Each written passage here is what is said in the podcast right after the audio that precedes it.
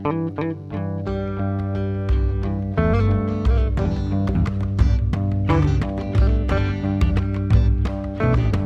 oh six one one Jeronimo The Real of Jogja. Assalamualaikum warahmatullahi wabarakatuh. Apa kabar kan Jogja? Sasi Soma sana sini soal agama barengan sama Awan Narendra dan Ustadz Munif Tauhid. Assalamualaikum Ustadz. Waalaikumsalam warahmatullahi wabarakatuh. Alhamdulillah Yang ini di aja mas. Sudah sudah. Ya, Oke baik Kaca Muda.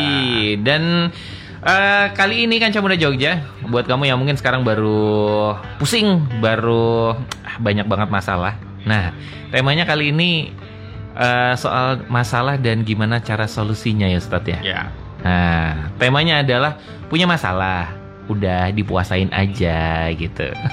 emang bisa Tat? Ya bisa mas. Bisanya gimana sih, Tat, emang? Nah sekarang gini. Mhm, eh, Kalau sholat mhm, Itu kan sudah harian Dia Benar. basically aha. Jadi sholat ini kalau bahasa saya Itu adalah Dia menjadi upaya stabilitator Tapi stabil aja hidupnya Oke. Jadi kalau anda itu sholatnya bagus Mhm. Anda hidupnya stabil Mhm, artinya stabil itu ya tentrem, ayem, damai, sejahtera Hmm. itu kalau ada masalah ya ya kemudian tentrem cuma kalau masalahnya berat sholat ini nggak cukup gitu lah bahasa saya gitu kan Butuh solusi tambahan nih. iya Hmm. jadi gitu jadi mengapa Allah memberikan paket ada namanya puasa Ramadan dibikin ekstrim 30 hari Mhm, dengan berbagai macam persyaratan dan berbagai macam menu komplit yang sudah kita jalani kemarin mhm, dan setiap tahun itu ada. Kenapa setiap tahun diadakan? Allah tahu karena selain itu untuk merimain kembali, mengecas kembali iman, itu juga sebagai salah satu penjaring, Mas. Ingat, setiap Ramadan menghasilkan lulusan.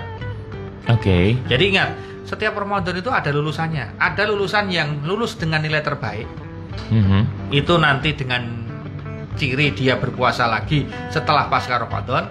Ada yang tidak lulus, yaitu setelah Ramadan dia nggak pernah puasa. Malah an- anjlok ya. Iya dia nggak puasa sama sekali. Akhirnya ketemu Ramadan lagi, dia sek- sekolah lagi. Nah, lulus lagi nggak? Begitu dia nggak puasa, berarti dia nggak lulus lagi terus gitu. Tapi yang lulus itu sekolahnya Ramadan itu kayak orang naik kelas dari S1, S2, S3, S4 sampai terus sampai dia meninggal dunia. Oke. Itu akan selalu peningkatan. Nah, sekarang pertanyaan Mas Awan kan tadi luar biasa. Ustadz, apa emang semua masalah bisa selesai dengan puasa? Insya Allah pasti bisa.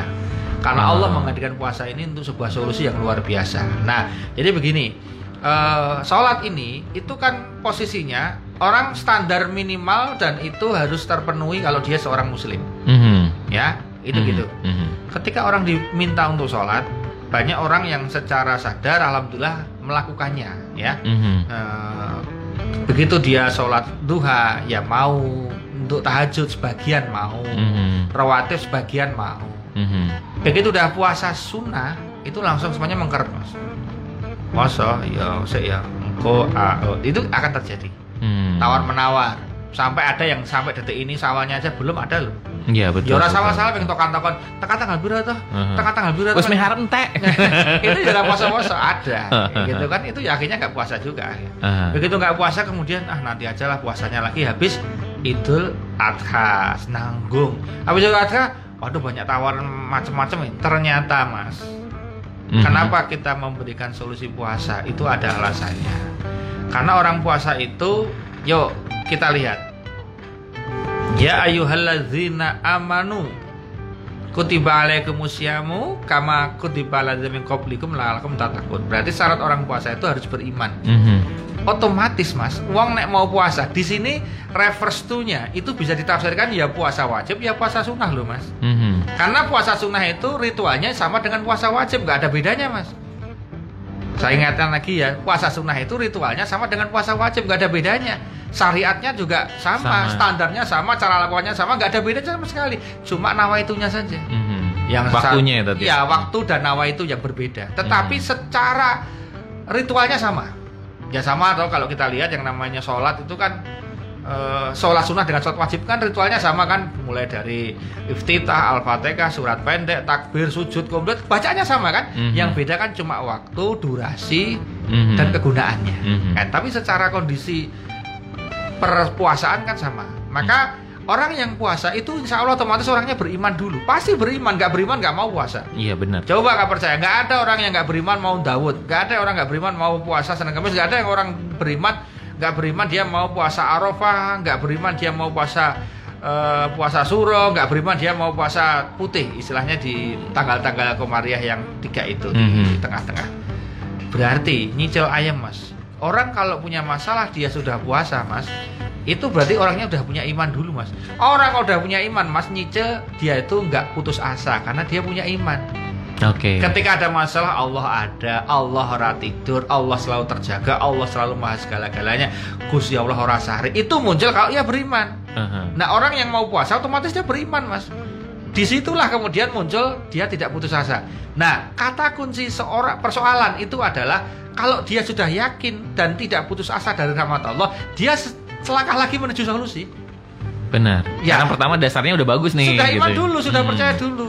Mhm. Sekarang ya, apa pun masalahnya ketika kita udah nggak percaya, kita udah nggak yakin, susah buat dikasih sodorin macam-macam, udah nggak percaya kok, udah nggak iman dulu kok, nggak bisa masuk mas. Tapi kalau udah iman dulu, percaya dulu, yakin dulu, itu sudah separuh dari solusi. Mhm. Nah nanti kita terangkan. Nah ketika dia sudah beriman dan melaksanakan rukunnya, syaratnya komplit puasa dengan benar, maka dia oleh Allah digaransi akan menjadi la'alakum tattaqun, Mhm. orang yang bertakwa. Nah, jadi kata kuncinya semua masalah itu bisa diatasi dengan puasa karena puasa itu membuat orang bertakwa. Mhm. Nah, kalau udah takwa, Mas, lihat takwa itu apa? Apa benefit garansi dari orang takwa? Lihat di At-Talak. Surat At-Talak mengatakan wa may yattaqillaha yaj'alahu mahrojan wa la yukhu min haitsu la yahtasib. Coba lihat Mas surat At-Talak. Ayat-ayat awal apa ya kalau nggak salah atau ayat Mhm. apa may yattaqillaha gitu kan tentang tentang ketakwaan. Ditulis saja takwa surat At-Talak gitu. Mhm. Janji Allah bagi orang yang bertakwa Ya, ya. coba dibacakan artinya. Hmm. Dan barang siapa bertakwa kan ada itu mas. Ini kan masalah orang bercerai itu atasnya. Nah, Oke. Ya. Ah, barang siapa yang bertakwa kepada Allah Subhanahu wa taala, Ya, niscaya- jadi gini. Nah, Jadi kata kuncinya kalau tadi kita ulangi ya. Kenapa puasa bisa menjadi solusi? Biar kancah muda bisa paham bahwa orang yang puasa itu akan membuat dirinya jadi Bertakwa. takwa. Nah, kalau takwa Allah berikan benefit. Barang Hmm. siapa yang bertakwa akan diberikan apa yang pertama, Mas? niscaya dia akan mengadakan baginya jalan keluar. Loh, Allah dia mengadakan jalan keluar. Jadi yang mengadakan jalan keluar itu bukan mertua kita, bukan bapak ibu kita, bukan kantor kita, bukan bos kita, bukan teman kita, bukan istri kita, bukan suami kita, bukan anak kita, bukan siapa-siapa. Allah yang mengadakan solusinya. Langsung ya kan. Ya, Jadi selama ini kenapa kita selalu susah? Karena kita selalu berharap pada bapak ibu kita, pada bapak ibu mertua kita, pada istri suami kita, pada anak-anak kita, pada bos kita, pada kerjaan kita, lembaga kita, pada gaji kita, pada lingkungan kita, pada koneksi kita, pada orang-orang yang kita kenal semua. Wong orang yang kita kenal semuanya itu juga sedang bergantung hidupnya aja nggak bisa Mhm. bahagia berdiri sendiri Mhm. kok kita berharap pada mereka keliru Hmm. makanya di sini kalau kita takwa Allah yang mengadakan jadi kata-katanya mengadakan loh Mhm. Allah menjadi panitianya penyelenggara membuat solusi masalahmu pura keren Benar benar. IO nya benar. Gusti Allah yang ngarahin kamu Langsung yang ya? ngasih solusi ke kamu baik yang kamu sedang jomblo baik yang kamu sedang punya utang Mhm. baik yang kamu belum punya rumah baik yang kamu sekarang sedang bermasalah baik kamu yang sekarang oh kabeh masalah itu nanti IO nya Allah merampungi masalah orang Mhm. seneng gue dan tidak hanya Allah rampungi masalah kita loh bro ada lagi bonus kedua. Yuk Ya, dan memberinya rizki dari arah yang tidak disangka-sangka. nah itu yang luar biasa. Tidak hanya dikasih solusi. Solusi itu kan lolos. Mhm. lolos dari apa? Lolos dari apa itu solusi. Mhm. tapi sama Allah disangoni duit disangoni rezeki. Benar. dan rezeki itu dari mana? Bukan dari bank saja tapi dari jalan yang tidak disangka Sangka. sangka. Maka disebut keterangannya rezeki. Kalau udah bilang rezeki itu bukan mal tok bukan motik tok bukan mane tok bukan duit tok tetapi Semua hal, ya. aspek yang memudahkan kehidupan yang itu bisa berupa benda layanan fasilitas jasa itu bisa menjadi rezeki Benar. Contoh, Anda bisa ke tanah suci tanpa duit itu rezeki. Mhm. Anda bisa menikah dengan ngirit biaya tanpa ngeluarin banyak biaya itu rezeki. Mhm. Anda punya istri yang gampang diatur, tidak rewel, akhirnya taat itu rezeki. Anda punya anak yang membahagiakan itu rezeki. Mhm. Anda punya teman, punya kantor, punya kolega yang enak-enak itu rezeki. Benar. Anda sehat itu rezeki. Anda hidupnya tenang rezeki. Anda nggak pernah ngerasani orang itu rezeki. Anda dirasani orang terus itu juga rezeki. Rezeki. Karena besok kanca muda tolong dicatat ini yang sedang live dari Facebook saya ataupun mana? Facebooknya jadi itu mana? Oh, nggak ada ya. Ini Hmm. sementara Facebook saya. Hmm. Eh, jadi begini. Besok di akhirat tuh mas, ada orang tiba-tiba mendapatkan buku catatan amal dari tangan sebelah kanan. Mhm. Alhamdulillah, seneng dia. Karena Hmm. sebelah kanan berarti isinya amal Amal soleh. soleh. Dia buka, namanya rapot catatan amal. Mhm. Maka Allah itu keren. Tulisannya itu catatan amal, mas. Rapot. Kecenderungan orang kalau dapat rapot ingin lihat bener nggak, Mhm. mau nyocokin sama datanya. Karena dia kan pelakunya. Merasakan sudah Ah, ah. melakukan gitu Aku ya. mau lihat rekapnya Allah kayak apa. Mhm. Nah, begitu dia lihat rekapnya, ini ada orang kaget. Ya Allah, gue ini nggak pernah ya Allah dalam hidup ini nggak pernah saya itu haji. Karena saya daftar aja, waiting listnya panjang sekali sampai akhirnya kiamat tiba belum berangkat. Mhm. Ya Allah saya nggak pernah umroh karena begitu mau umroh uangnya kanggu terus akhirnya saya nggak jadi-jadi umroh. Mhm. Tapi kok di sini ditulis hajinya saya tiga kali, umrohnya 10 kali ya Allah. sopo? Kan gitu. Terus Mhm. itu kan gitu di situ dia kaget. Dari pahala itu kelihatan sekali. Yang lain nggak usah dikomentari. Mhm. yang lain itu ada juga sedekah dan sebagainya. Ya Allah saya nggak pernah sedekah sebesar ini. Ya Allah saya nggak pernah sholat sepanjang ini gitu kan. Kata Allah apa? Yes kamu itu mah nggak pernah haji kamu nggak pernah umroh kamu nggak pernah sedekah sebanyak itu. Kamu nggak pernah sholat sunnah sebanyak itu.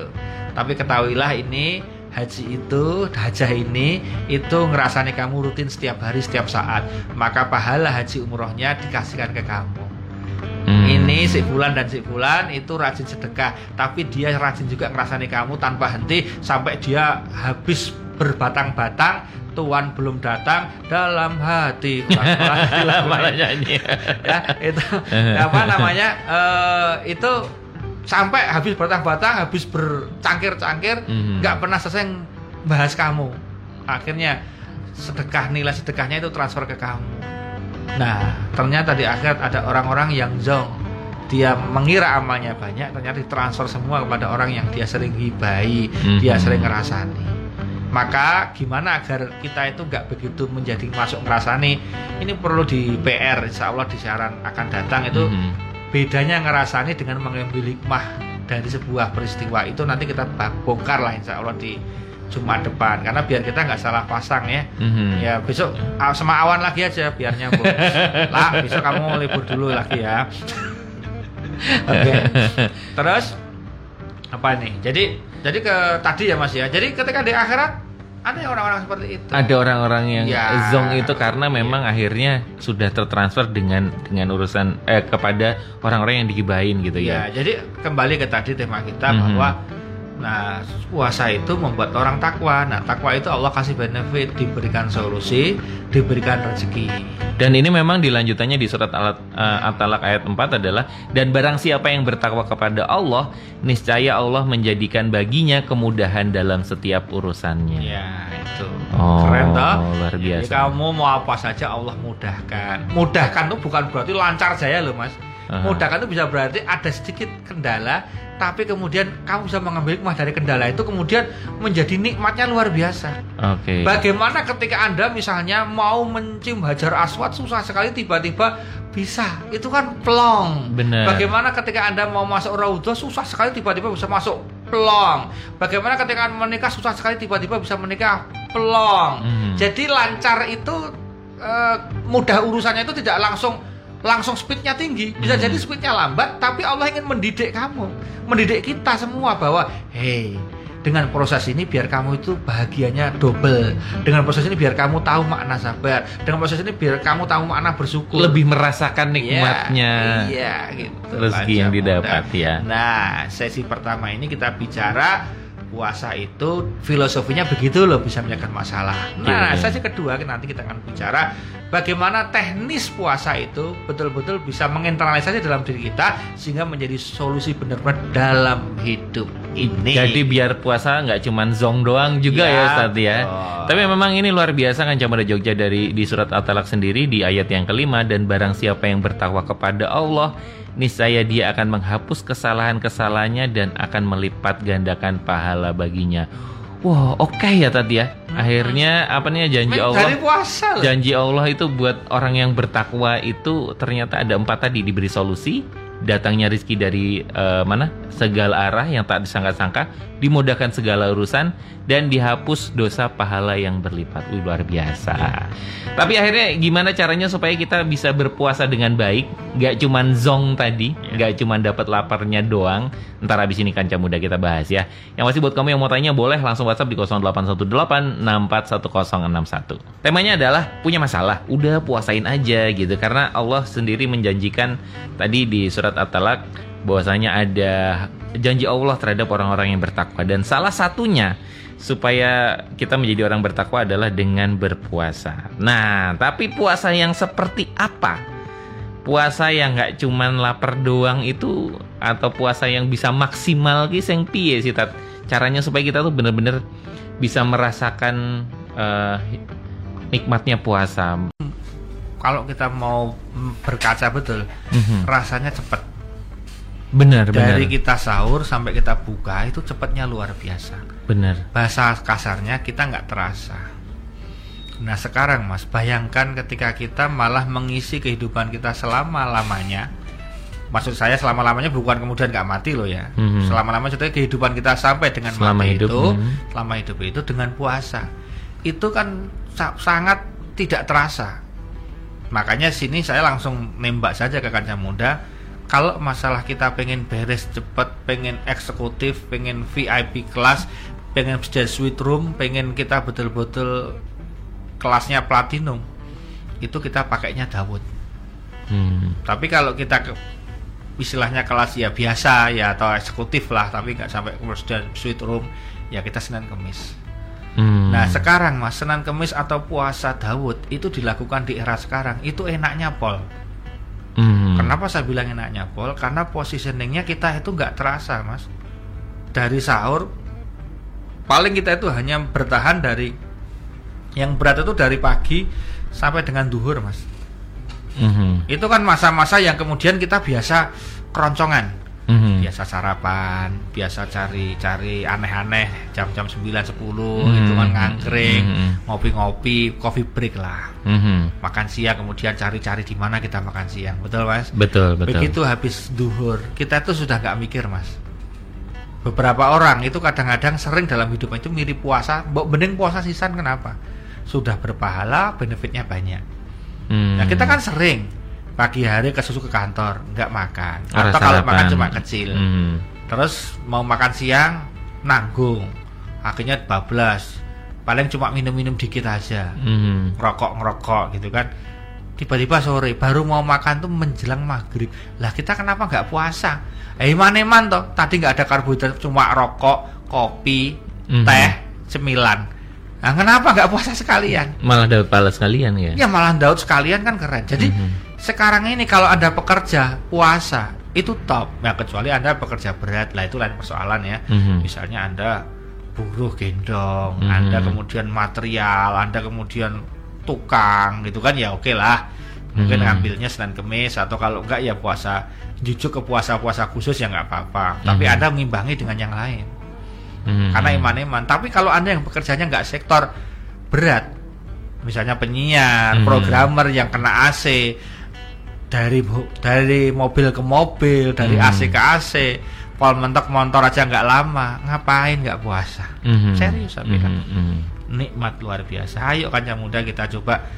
Pokoknya Bismillah habis Ramadan Syawal ini kita mau Dawud, kita mau Senin Kemis. Ayo di istiqomahkan terus. Mhm. Kalau Dawud kancah muda itu tidak kemudian menjadi mati apa ya? Menjadi angka mati bahwa kamu nggak bisa batalin. Tetap bisa pada satu saat kalau memang itu memang urgent. Mhm. Bisa. Misalnya eh, saya bilang urgentnya begini, contoh kad- kadang perjalanan jarak jauh itu malah puasa nikmat loh mas Mhm. asal nggak nyetir kita. Benar benar benar. Kalau misalnya kita nggak nyetir, kita nggak perlu konsentrasi amat, kita hanya duduk aja. Mungkin Jogja Surabaya, Jogja Jakarta itu untuk puasa malah nikmat, Mhm. nggak kerasa tiba-tiba sudah adzan. Nah, itu kan luar biasa kita. eh, nah, uh, urgent itu bisa misalnya begini, mas. Pada hari yang jatah kita puasa, pada hari itu ada undangan makan bersama keluarga besar, terah atau saudara yang dari jauh mengundang untuk makan. Mhm. Desainnya disiapkan oleh mereka itu tempat makan yang bagus, makanannya super enak dan itu memang dedikasinya untuk Anda melahap masakannya, makanannya karena merasa ini spesial untuk Anda. Wajib dibatalkan saat itu. Oh gitu. Nah. Kerennya, kerennya. Dalam hadis dikatakan kalau orang udah terbiasa puasa dan dia harus membatalkan karena uzur syar'i, maka dia dihitung tetap seperti orang berpuasa. Mhm. Keren toh? Tapi dia tidak tidak meniatkan untuk itu nek ngono aku tak golek-golek sing nang mangan aku itu Hmm. lain. Ini betul-betul tiba-tiba kan kita sering kan Mas. Cret. Anu ya, undangan, party atau apa yang harus dihadiri di siang hari, hari Minggu biasanya atau Sabtu. Karena godaan terbesar dari Dawud itu adalah Jumat, Sabtu, Minggu. Benar. Jumat itu godaannya karena ada Jumatan, Mas. Mhm. Tapi Jumatan paling enak makan, Mas. Ada Jumat berkah ya. iya, apalagi kita Jumatan terus kemudian ada yang ngasih nasi. Tidak nasi, Mas. Ngundang dawet. Ah. ngundang mak apa angkringan gitu. Ayo Mas, monggo monggo. Ah, di situ tah godaan terbesar. Tapi itu masih bisa lolos Mas asal. Nggih, nyon sewu ada acara 12 ngono wae. Mhm. Tapi kalau misalnya gini, Tat, Hmm. eh, apa namanya? eh, ti- sering misalnya pada saat pada saat puasa terus tiba-tiba eh, banyak ada orang tamu yang datang terus yuk ngajakin makan gitu. Yuk makan dulu yuk, temenin aku makan siang. Tamu datang gitu. Terus temenin aku makan siang, makan dulu di mana gitu. Nah, enaknya gimana Tat? Apakah kita juga membatalkan ataukah juga kita menceritakan, "Oh, aku baru puasa Daud ya gitu." Kalau itu menghormati tamu Anda batalkan. Karena hukum menghormati tamu itu wajib, Mas. Hmm. Kita bertamu disuguh wajib dimakan. Ada tamu datang ngajak kita makan ya kita apa namanya kita kita ikuti biar dia bahagia. Kan dia nggak nikmat tuh makan seneng kemudian niat kamu puasa. Kamu nggak ngomong sih Wan kalau puasa udah sampai sini. Mhm. Ya kalau tahu gitu kan aku nggak usah ke sini tadi malah rame. Ilfil dia, mending aja kita. Oke, gitu batalin. Mhm. Gitu aja. Mhm. Enak kan? Mhm. Simple. Jadi puasa Dawud itu tidak kemudian lantas ada sampai mati itu nggak boleh batal, boleh. Asal habis batal, besoknya langsung mulai lagi, Mhm. starting ulang, install ulang, start ulang, start ulang itu nggak apa-apa. Termasuk yang perempuan, kalau mau puasa Dawud tiba-tiba haid ya berhenti, selesai haid sambung lagi, nggak usah masalah Oke. gitu. gitu. Ustadz, ini Ya. Ustadz, eh, puasa itu adalah sebuah ibadah yang sangat sangat privacy ya Hmm. antara kita dan Allah Subhanahu wa taala gitu Ya. kan. Nah, eh, alangkah baik apakah lebih baik misalnya ketika memang kita menceritakan ke maksudnya bercerita bahwasanya oh eh nah ini biasanya puasa Daud ki gitu atau lebih baik memang puasa itu udah kita kita rahasiakan buat kita aja gitu. Rahasia selama-lamanya baru dibuka kalau kepepet. Itu hukumnya begitu. Oh gitu. Jadi rahasia selama-lamanya jangan sampai ada orang yang tahu kalau kepepet apa boleh buat. Hmm. Itu harus baru kita omongkan. Kalau nggak kepepet jangan. Mhm. Pak Amin tuh pernah kita tanya. Pak Amin, pasan Dawud masih Pak Amin? Oh ya, pertanyaan lain silakan. Nggak dijawab sama dia. Dia nggak mau nggak mau ketahuan. Padahal orang udah tahu kalau Pak Amin Rais itu puasa Dawud gitu. Mhm. Ini saya kalau ngomong Pak Amin jangan di- terus saya partai umat itu enggak loh ya. saya ngomong bahwa Pak Amin itu pengamal puasa Daud gitu kan. Aha. Pak Habibie pengamal puasa Senin Kemis gitu kan. Aha. Jadi setiap orang itu punya amal perisai masing-masing. Nah, kita meniru saja dari beliau-beliau. Pokoknya kalau ada yang baik dari Pak Karno baik tiru Pak Karno. Mhm. Megawati baik tiru Megawati, Jokowi baik tiru Jokowi. Pokoknya saya apa-apa ambil. Gitu Mhm. aja nggak usah repot. Ya nggak baik jangan diambil selesai Mhm. kita jangan baper lah kalau bicara politik itu tiba-tiba oh ini ustadznya ke arah sana oh kamu itu terlalu baper terlalu banyak nonton apa bukan nonton baca-baca gitu kan Aha. nah jadi kita tuh ambil amal-amalnya setiap orang-orang sukses itu punya amalan ada orang yang mungkin puasanya enggak eh, enggak puasa sunnahnya biasa atau mungkin Hmm. enggak pernah puasa sunnah tahajudnya enggak duhanya juga enggak tapi mungkin dia punya amalan udah kalau sama bantu orang, kalau sudah sedekah itu luar biasa. Ada setiap orang itu punya spesialisasi amal masing-masing dan kita nggak pernah tahu dari amal mana Allah memberikan kasih sayangnya kemudian menolong kita. Oke. Makanya kalau kita itu bisa, nah saya tah- saya baru membahas puasa doang ini. Nah, Mhm. baru puasa aja itu khasiatnya udah istimewa. Bayangkan puasa terbaik setelah puasa wajib adalah puasa Dawud. Mhm. Jadi level Dawud itu adalah satu track di bawah puasa wajib. Mhm. Nah, artinya dia puasa sunnah terbagus. Mhm. Lah kalau kita melakukan puasa sunnah terbaik, jangan tanya, kira-kira pahalanya terbaik enggak? Terbaik. Kira-kira benefitnya terbaik enggak? Terbaik. Maka lihat pengamal Daud itu hidupnya tuh wah luar biasa. Maka daripada kamu baperan, daripada kamu mangkel-mangkelan, daripada kamu misu-misuan, daripada kamu rasan-rasanan, daripada kamu malas-malasan, daripada kamu nggak ada perubahan hidup sama sekali, nggak ada progres sama sekali dalam hidupmu, Daudlah kamu Oh, puasa nanti, kan nanti Muda. akan ada Allah akan atur, Allah akan tunjukkan, Allah akan menjadi IO mu. Kalau sudah IO-nya Allah mau apa manusia yang lain? Benar, benar, benar. Oh, itu ada ngerantasi itu. Aha. Itulah. Makanya ayo kanca muda, kita Kenapa saya bilang Dawud? Karena Dawud itu menurut saya sekarang itu sudah levelnya Dawud ya. Bukan berarti Senin Kemis buruk loh ya. Mhm. Tidak loh ya. Senin Kemis ini bagi orang yang kemudian mau mencoba biasa dulu. Senin Kemis, Senin Kemis, Senin Kemis. Orang kan juga gampang menyesuaikan. Eh nek Senin Siti wae konsumsi ini oke sing do poso. Nek Kemis aja oke oke sing do poso. Tapi gitu Dawud kamu akan ketemu Jumat, Sabtu, Minggu dan itu hari terberat dalam kehidupan. Puasa Dawud itu Jumat, Sabtu dan Minggu. Kalau Jumat beratnya karena ada Jumatan. Mhm. Kalau Sabtu Minggu Banyak biasanya kondangan. undangan dan liburan. Oh, liburan. Namanya benar. orang libur itu paling nggak enak mas kalau puasa. Ah. Nah, nggak percaya buktikan. Begitu libur pas puasa itu membunuh waktu dari pagi sampai sore itu paling berat bagi orang libur. Mhm. Ini ngeleh, ngene ngeleh itu kan bingung cari agenda yang kira-kira bikin menghilangkan rasa laparnya. Kalau kerja kan enak mas langsung Benar. kerja. Senin Kamis itu kan hari kerja. Mhm. Orang nggak terasa. Tapi begitu kamu libur tetap puasa karena Daud, begitu kamu kondangan tetap puasa karena Daud, wah Allah tersenyum lebar itu. Istimewa kewaan, mas. Hmm. Jaluk mau apa toh? gitu loh mas Hmm. itu. Ini kita cari itunya. Oke. Gitu loh. Jadi kalau anda sekarang ini merasa nggak punya progres, jomblo nggak pernah laku-laku, Mhm.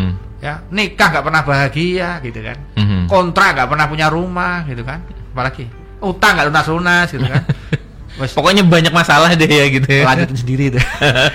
itu saatnya ada Daud sekarang mas. Oke. Daud do it. Nah nanti insya Allah akan banyak keajaiban. Duit, nah, duitnya. tuh. Ustaz, Iya. ah, saya pernah nemuin, saya pernah nemuin beberapa orang yang rajin banget sholat, eh rajin banget puasa Daud gitu. Hmm, hmm. Tapi kemudian eh, yang kemudian jadi pertanyaan saya nih, Ustaz. Hmm. Kadang-kadang semakin tinggi iman seseorang, kadang-kadang kan godanya semakin banyak nih, Ustaz. Yes. Nah, banyak orang yang kemudian akhirnya eh, memuji, Hmm, memuji nih. Oh, nek bapak kae gitu, bapak lagi rajin Daud gitu, wis rajin Daud, wah wah puasanya luar biasa, memuji dan lain-lain. Nah, Hmm. kemudian eh, saya melihat orang-orang tersebut kemudian eh, tanpa sengaja bercerita, bercerita, eh iya Daud gitu, eh, puasa Daud bercerita dan lain-lain. Nah, Gimana caranya Ustadz supaya akhirnya kita terhindar menjadi orang-orang yang kemudian merasa berbangga diri bahwasanya kita tuh jadi wong soleh wes wes wes poso Daud ki wes apik gitu. Nah, kan kadang-kadang gitu Tat. Gimana caranya supaya kita bisa tetap jadi orang-orang yang tawadu, tetap orang-orang yang yang terhindar dari sifat-sifat sombong karena terpujian orang-orang itu Ah, Tat. Gampang. Gimana Tat? kita tahu simpel. Pujian itu datang ketika kita ketemu orang kan? Mhm, Ya kan? Awan Daud nih, ketemu Mhm. aku, aku muji kan? Mhm. Harus ketemu aku kan? mhm. Nah, caranya adalah ketika aku muji kamu, kamu langsung mematahkan. Nanti itu aman. Gimana cara eh, matanya, Tat? Misalnya kamu bilang, Aha. "Kowe kowe ngomong tentang Daud karo aku." Coba Wah, aja. wah Ustadz ini luar biasa ya. Kita saiki masih tetap puasa Daud terus ya, Tat gitu. Hmm, itu dulu, Mas. itu dulu. Tapi saya nggak bilang sekarang ya. Itu dulu. Bilang itu dulu. Begitu dulu kamu sudah ilfil. Oh berarti wis ora. kamu nggak katanya dan aku nggak ngapusi. Itu dulu. ya dulu ya kan. Aku nggak nggak nggak bilang sekarang kenapa kan. Itu dulu. Katanya, eh, Tat masih puasa Daud. Misalnya gitu kan. Bisa- Misalnya masih puasa Daud. Hari ini enggak. Oh. Atau kalau masih puasa Daud enggak. Dalam hati mengatakan enggak hari ini. Oh. Enggak kemarin. Jadi hatinya yang bicara. Eh, Patahkan dia sehingga dia persepsinya kita nggak puasa. Oke. Jadi sampai ada orang itu dia bohong kalau dia beramal agar dia itu merasa selalu dirinya itu busuk. Dirinya selalu merasa do, apa bukan dolim tapi lemah, doif sehingga dia pengen beramal terus. Hmm. Wow, wah, Mas Daya tahajud itu keren ya. Wah, aku turu, wow, ya ora mesti mas ngomong kadang-kadang aku. Padahal rutin. Itu sebetulnya agar orang nggak jumawa dengan dirinya dan tidak Ah, memuji iya, lagi benar. dan dia menjadi orang yang ikhlas. Ingat, orang nggak ikhlas itu adalah ketika kita beramal tapi orang pengen tahu amal kita. Begitu orang nggak tahu amal kita, kita jadi mangkal itu nggak ikhlas. Kan Hmm. orang kalau udah Dawud pengen terlihat dia Dawud mas. Mhm. Begitu dia bisa menjadi dirinya bahwa seakan-akan orang itu dia membuat barrier terhadap dirinya intinya dia ngapusi dia tuh nggak Dawud. Tapi dia Dawud. Itu keren. Berarti dia itu sedang tidak ingin dipuji. Dia ingin terlihat maksiat. Dia bukan maksiat. Dia ingin terlihat biasa ibadahnya. Mhm. dan itu dia lakukan. Kenapa? Agar orang nggak jumawa memuji dirinya dan dia aman. Berarti biar aku Allah saja. Nah ketika Nah, sudah nah. orientasinya ke Allah nggak ke makhluk itu keren. Beberapa ulama itu menyembunyikan. Bahkan nggak pernah ke masjid dia nggak pernah ke musola dia. Nggak pan- jangan banyak dia pengen tidak terlihat beramal soleh Hmm. atau kalau dia ke masjid masjidnya agak jauh. Atau gimana caranya orang lihatnya dia biasa? Hanya dia itu hati-hati agar nggak kena sifat itu tadi. Mhm. kan ada orang senin kemis aja gayanya pol. Wes jam lagi mas? Wes maghrib burung? Kurang ajar sekali wes senin kemis wes maghrib burung. Lah kok orang-orang senin dan kemis bilang maghrib burung berarti dia poso. Dia pengen dikatakan oh arep buka ya mas deh begitu Aha. dikatakan buka dia seneng Hmm, tuh aku ngerti tuh aku poso itu itu lah itu levelnya sudah levelnya berarti masih beginner itu masih pemula Masih newbie ya. kalau Oke. sudah nggak nyubi dia batalin aja nggak ngomong mas Hmm. Allahu Akbar, Allahu Akbar. Dia menang wae ora ana uang. Kalau perlu dia cepat-cepat masukkan lagi gitu. Wah, piye kabar? Tadi dia menyembunyikan kalau dia puasa. Ya sampai begitunya, Mas. Mhm. Nek wong sing kurang ajar ya memang niatnya kurang ajar gitu kan. Ana teh panas lagi. Meh anu iki. Ono Mas ngono ki, Mas. Iya betul. Sek sek mandeg sek kita golek buka sek. Ono ngono ki, Mas. Ono. Kuwi beginner, Mas. Ngajini lagi wingi lagi seneng-senenge kuwi. Hmm. Maka sabuk putih itu biasanya begitu memperlihatkan sabuknya, dibawa pakaian kebesarannya, berangkat ke tempat latihan aja melihat-lihat biar orang tahu kalau dia karate, taekwondo, Hmm. Wes nganggo seragam gitu. aikido, tapak suci, pagar Eh. nusa atau apalah namanya. Dia bila kelihatan. Mhm. Tapi namanya pendekar mas, berangkat aja nggak tahu itu pendekar mas. Pakainya aja jas atau biasa batik gitu kan dia baru ganti saat yang tepat. Mhm. Itu saya sering melihat. Biasanya pendekar itu ngono, rano pendekar mangkat sabuan ireng saka ngomah numpak motor, sabuk kawan-kawan ndak ketemu, Mas. Pendekar isin, Mas. Sing kang ngono kuwi biasanya cah nyoba, sing numpak motor nganggo seragam coba cah cilik biasane itu, Mas. Aha. Taekwondo anyaran, karate anyaran, Aha. tapak suci anyaran gitu kan. Atau mungkin pagar nusa atau perisai diri anyaran itu mangkat seragaman, Mas. Nyoba komandan-komandan sing pendekar itu, mangkat ora ono sing seragaman, ganti ning lokasi. Mhm. Nah, makanya ketika puasa Anda dilakukan pengen tidak terlihat itu berarti sudah berhasil. Anda betul-betul puasa lahir batin.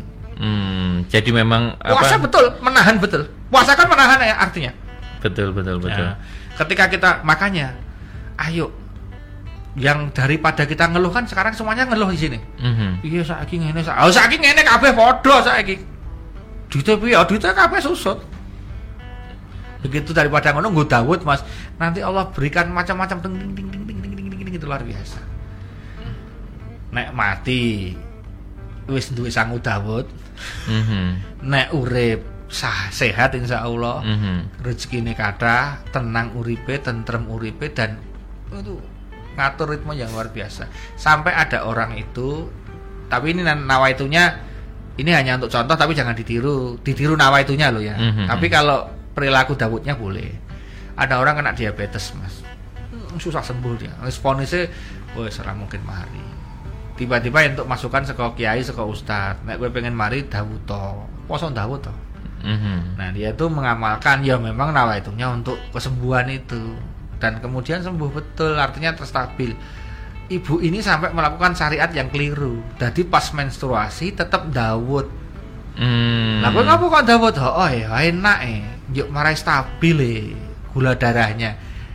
Ya itu jangan ditiru, nawaitunya keliru. Jangan untuk itu. Jadi dapatnya malah ya sehatnya tok tapi Iya, pahala yang kedekatan dengan Allah, takwanya nggak nggak dapat. Jadi sekarang itu ya Allah gue mau Daud, gue mau tahajud, gue mau duha, gue mau senan kemis, gue mau ngaji, gue mau zikir, gue mau wirid, gue mau sholawat, gue mau apa saja ya Allah agar gue dekat dengan engkau ya Allah. Kalau gue dekat dengan engkau ya Allah, harapan gue engkau kategorikan kami ini orang takwa. Kalau takwa dapat bonus 5 tadi Mhm. itu mas yang betul jadi niat itu ditata betul Mhm. makanya kalau rumah tangga anda sekarang bermasalah ayo di feedback jangan-jangan dulu niatnya cuma pengen ML jangan-jangan dulu nggak punya niat lillahi taala untuk betul-betul menegakkan kalimat Allah ingin mendidik istrimu ingin melayani suamimu dengan sepenuh hati ingin mendidik anak-anakmu jangan-jangan cuma masalah ML doang Mhm. masalah hubungan seks doang karena kamu terlalu banyak bokep jangan-jangan Mhm. Nah, itu bukan salah. Walaupun walaupun itu tidak salah 100% tetapi itu keliru. Mhm. Makanya istighfar, tarik kembali suami istri kemudian seakan-akan memperbarui perjanjian dengan Allah, mulai start ulang pernikahan itu apa Mhm. niatnya. Walaupun secara syariat sudah benar, tapi secara hakikat itu kemudian kan keliru, Mas. Benar benar benar. Jadi benar. bisa jadi ketika Anda menikah kemencerok pengen hubungan badan, ya itu nggak salah 100% tapi keliru, Mas, karena nawa itu nikah kan ibadah. Mhm. Ketika kamu hanya itu yang dicari, ketika itu nggak terpenuhi dengan bagus, Anda kecewa, Anda masalah, gitu loh. Hmm. Makanya sekarang suami istri itu kalau punya masalah, tarik kembali. Yuk, dek, kita niat ulang, nikah ini mau apa? Hmm, cahdu itu. Mhm. Oh, oh ya mas, ha, ya dek. itu. Jadi akhirnya ketika kita pun akan melaksanakan ibadah apa pun itu kanca muda eh, kita kembalikan ke niat kita ya, Ustaz, Ya, nama amalu biniat mas. Nah, kembali ke puasa tadi. Jadi begini kan yang muda.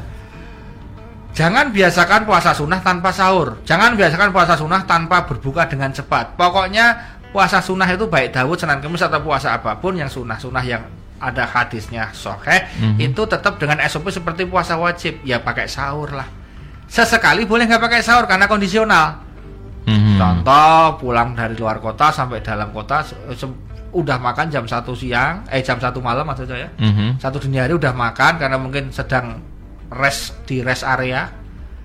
Kemudian capek ketiduran, bangun jam 5. Wis sisan wae puasa wis mangan tadi Udah, malam. tadi gitu. malam. Atau Hmm. belum makan sama sekali, tapi kecapean, bangunnya terlambat, tetap puasa nggak masalah. Mhm. Dipakai nggak sahurnya itu pas gitu-gitu. Tapi kalau niatnya tetap nggak mau sahur terus, itu jangan, itu bahaya. Hmm. Tetap sahur itu ada manfaatnya meskipun hanya minum, meskipun hanya satu teguhan. Kenapa? Karena begitu Anda itu terbangun. Jadi begini, jangan sampai kita puasa Dawudnya keren tapi sholat subuhnya telat. Itu namanya nggak bagus karena puasa Dawud itu sunnah, sholat subuh itu wajib. Wajib. Jadi Hmm. jangan terlambat. Jangan jangan kemudian malah gara-gara mempertahankan Dawudnya Anda keteteran subuhnya itu nggak benar. Mhm. Nah, jadi yang dimaksud kenapa sih orang puasa itu harus ada bu sahurnya? Biar dia nggak tidur langsung sholat subuhnya awal waktu. Mhm. Syukur jamaah di masjid di musola, kalau nggak ya jamaah di rumah minimal tidak telat. Mhm, mhm, mhm. Gitu kan muda. Jadi tetap pakai sahur. Kemudian yang kedua, tetap lakukan SOP ketika dia berbuka puasa ya cari buka puasa. Nah, nanti level puasa itu kalau sudah bagus, dia sudah nggak mikir menu buka, nggak menerima menu sahur seadanya. Hmm. Kalau sudah level kepada seadanya, itu berarti Anda sudah jadi menyatu dengan puasa itu sendiri. Tapi kalau kamu puasa masih pengen menu ini, menu itu, pengen ini, pengen itu, itu berarti masih belum masih belum apa ya, kan masih belum eh, maksimal gitu loh. Jadi Hmm. kalau kamu sudah oke lah sahurnya apa saja saya siap. Oke lah bukannya apa saja saya siap. Itu berarti Anda sudah puasa yang benar. Hmm. Yang yang yang yang yang betul-betul Anda esensi puasa yang dicari, bukan sensasi makan. Iya benar. Nah, jadi tujuan Anda dekati Allah bukan buka puasanya. Hmm. Perkara kemudian pengen buka puasa ini itu boleh sah. Itu sah Mas. Misalnya kan biasa orang puasa itu begitu. Hmm. Ah pengen buka nganggo es dawet misalnya. Boleh, Iya. itu sah. Yang nggak sah itu kemudian bisa opo so opo so opo. Jadi Anda malah kemudian Dan nanti kalau puasa Dawud itu berhasil, ini saya ngomong Dawud konteksnya. Kalau Hmm. Dawud berhasil, Senin Kamis gampang insya Allah. Mm-mm. Nah, Daud itu levelnya yang terbagus nanti. Artinya kalau kamu sudah levelnya kepengen ketemu pas puasa itu berarti berhasil. Kan gini, hari ini puasa besok enggak, hari ini puasa besok enggak. Jadi hari puasa hari enggak, hari puasa. Nah, level awal Daud itu biasanya senangnya ketemu pas enggak puasa. Asik sesuk pas raposo. Hmm. Ketika Anda masih itu berarti Anda masih pemula. Tapi besok kalau Anda sudah terbiasa Anda akan waduh sesuk raposo. Anda pengennya ketemu puasa. Mhm. Justru kalau pas puasa ada bahagia, kalau nggak puasa itu dia ya bahagianya nggak begitu amat sebagaimana kalau dia pas puasa. Itu berarti cirinya Anda insya Allah sudah bergeser itu. Hmm. Gitu loh. Oke oke. Eh, Ya, Ustaz, mm. kalau misalnya eh, puasa Daud, apakah boleh juga diawali ketika misalnya ah, aku niat puasa Daud ki eh, hari Jumat atau ada nggak sih hari-hari di mana di awal kita mau memulai puasa Daud itu tidak diperbolehkan? Jadi Jumat ya nggak boleh, karena Hmm. Jumat itu tidak boleh dimulai puasa kecuali puasa wajib. Oke. Makanya kalau mau mulai Daud sering-seringnya Senin dimulainya. Mhm. Senin. Kenapa Senin? Karena Senin itu kan ya menjadi awalnya hari di Indonesia kan Senin. Mhm. Tapi ada yang memulai hari Sabtu ya boleh, terserah aja lah. Oh, kecuali hari Jumat ya Ustaz. Ya Jumat jangan karena memulai Jumat itu hanya boleh di puasa wajib. Oke. Walaupun ada tulisannya tidak boleh memulai hari Jumat kecuali ada rangkaian puasanya. Eh, takutnya nanti malah menjadi makruh lah lebih baik dihindari memulai hari Jumat.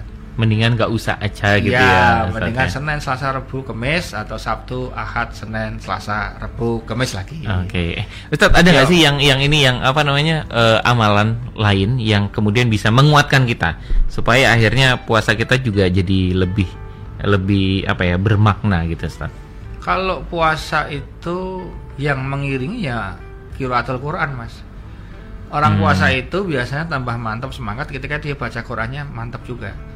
Maka usahakan kita kalau pas puasa atau enggak puasa pun kita tetap baca Al-Quran rutin terkadang satu ruko dalam satu hari itu satu ruko Oke. itu nanti membuat kita menjadi ada energi mas untuk untuk untuk mempertahankan kualitas puasanya Oke, Betul. dan akhirnya untuk tetap tetap istiqomah tadi ya Ustadz ya. ya dan ingat Nabi pas puasa perang ya biasa kuat Mhm. sahabat nggak ada masalah artinya puasa itu sudah diuji coba sama Rasulullah para sahabat bahwa puasa itu dalam keadaan apa pun ready sebetulnya Mhm. Saat perang pun yang berat pun masih bisa Masih berpuasa, berpuasa. gitu ya. artinya eh, artinya kita harusnya lebih kuat karena apa karena puasa itu faktor niat mas Mhm. Buktinya ada orang yang dia posisi nggak sahur sama sekali, padahal Mhm. dia makan terakhir adalah isak misalnya jam 8 malam makan terakhir, kemudian dia pagi nggak sahur, berarti kan dia sudah puasa artinya 8 ya, jam 8 malam dia makan terakhir, berarti jam berapa itu? Jam 8 malam makan terakhir, buka puasanya besoknya 20 jam. jam ya kan 20 jam Iya, kan? 20 jam, Nah, 22 jam. Mhm. 22 jam dia puasa ya nggak Mhm. mati kan hampir 24 jam kan kurang Mhm. 2 jam Mhm. tetap hidup nah, mas kenapa karena faktor niat tapi namanya orang nggak niat mas pagi nggak makan baru padahal baru makan aja tadi malam jam 10 dari pagi nggak makan jam 11 malam itu eh, jam 11 siang tadi jadi misalnya hari ini hari hari Jumat nih makan terakhir nanti malam jam 10 malam Mhm. kita makan kemudian kita nggak makan sama sekali kemudian Sabtu harus keburu ada di kantor atau mungkin ada kerjaan apa jam 9 itu sudah lihat jam sudah eh, anu anu dah cemil cemilan apa dah udah nggak karu-karuan mas Mhm. jam 12 nggak makan iso ngamuk usah semaput mas padahal yang jelas nggak makan dari pukul berapa nggak ada masukan asupan sama sekali itu bisa bertahan 22 jam Mhm. hanya karena niatnya. Gitu. Jadi ini buat kanca muda juga yang yang di rumah yang pengen memulai puasa Daud, berarti tipsnya pertama benahi niat dan kuatkan tekad ya Ustaz ya. Ya. Dan nekat, nomor terakhir nekat. Nekat. Ya, kalau nggak mau mulai ya nggak mulai-mulai. Oh, sesuk ana undangan yang kecamatan ya tat kowe dukuh-dukuh diundang kita Eh. ya harus syukuran Pak Halim menang misalnya yang Bantul gitu kan. Harap mm, nyanu mentok ya tat. Ah, serasi. Aja mulai Selasa Mas, Selasa kita ya no ning pedukuhan ya no rebu-rebu ya no. Ah, terus mulai kapan ya? Mbok tat kapan ya ya mulai. Titenono ora bakal mulai. Ya, itu dia tadi muda Iya. Jogja. Mari kuatkan niat eh, dan kuatkan tekad serta nekat memulai puasa Daud mudah-mudahan kita menjadi orang-orang yang bertakwa dan Amin. bisa mendapatkan janji Allah tadi bahwasanya uh, akan diberikan uh, jalan keluar kemudian kemudian uh, diberikan solusi datangnya rizki dimudahkan segala urusan dihapus dan diberikan pahala yang berlipat. Amin ya rabbal alamin. Terima kasih Ustadz Yuk. dan ketemu lagi minggu depan Kancam Muda Jogja di hari dan jam yang sama jam 4 sore sampai jam 5 di Sasi Soma sana sini soal agama. Terima kasih yang udah menyapa via uh, Facebook, Facebooknya Jeronimo FM, Facebooknya Ustadz Munif. Terima kasih Mas Jayadi juga yang sudah membantu. Ya, uh, kita doakan eh, ayahanda Mas Dayati segera sembuh ya, Oke. sedang dirawat di RS Jogja. Aha. Semoga Allah berikan kesehatan. Amin. Eh Ustadz, ini kan hari Jumat adalah hari yang baik ya Ustadz ya. Oh, boleh dong Ustadz kita berdoa bersama Oh ya. untuk eh, ayahanda Mas Jayadi, untuk orang kanca muda yang mungkin sekarang baru mengalami kesulitan. Baik, mari kita berdoa bersama-sama. A'udzubillahi minasyaitonirrajim. Bismillahirrahmanirrahim. Alhamdulillahirabbil alamin. Asyhadu an la ilaha illallah la Amin. wa asyhadu anna Muhammadan abduhu wa rasuluh. Allahumma shalli ala sayyidina Muhammad. Allahumma fil mu'mina wal mu'minat wal Amin. muslimin wal muslimat rabbana amdullah min anfusana wa ilam taghfir lana wa tarhamna anaka minal khosirin. Ya Allah, apabila dari para pendengar dan semua keluarganya ataupun yang terlibat di sini ya Allah ada yang sedang sakit maka angkatlah penyakitnya ya Allah berikan kesembuhan kesehatan keselamatan perlindungan. Ya Allah kabulkan semua hajat-hajat kami yang mendengarkan ini maupun yang terlibat di sini semua ya Allah. Amin. kabulkan hajat-hajatnya ya Allah. Lindungi kami ya Allah. Berikan kami semua umur panjang barokah rezeki luas barokah keluarga sakinah wa warahmah putra putri soleh solehah dimudahkan semua urusannya ya Allah. Dan apabila satu saat jatah usia kami semua selesai di dunia ini semoga engkau memanggil kami semua dalam keadaan husnul khotimah Amin. husnul khotimah husnul khotimah dan Amin. Semoga kelak di alam barzah diberikan nikmat kubur jauhkan dari Amin. siksa kubur dan mudah-mudahan engkau mudahkan urusan kami di akhirat nanti ya Allah sehingga kami semuanya bisa masuk surgamu ya Allah Rabbana atina fid dunya hasanah wa fil akhirati hasanah wa qina adzabannar alhamdulillah rabbil alamin Amin ya robbal alamin. Awan pamit, love Jogja and you and assalamualaikum warahmatullahi wabarakatuh. Love Jogja.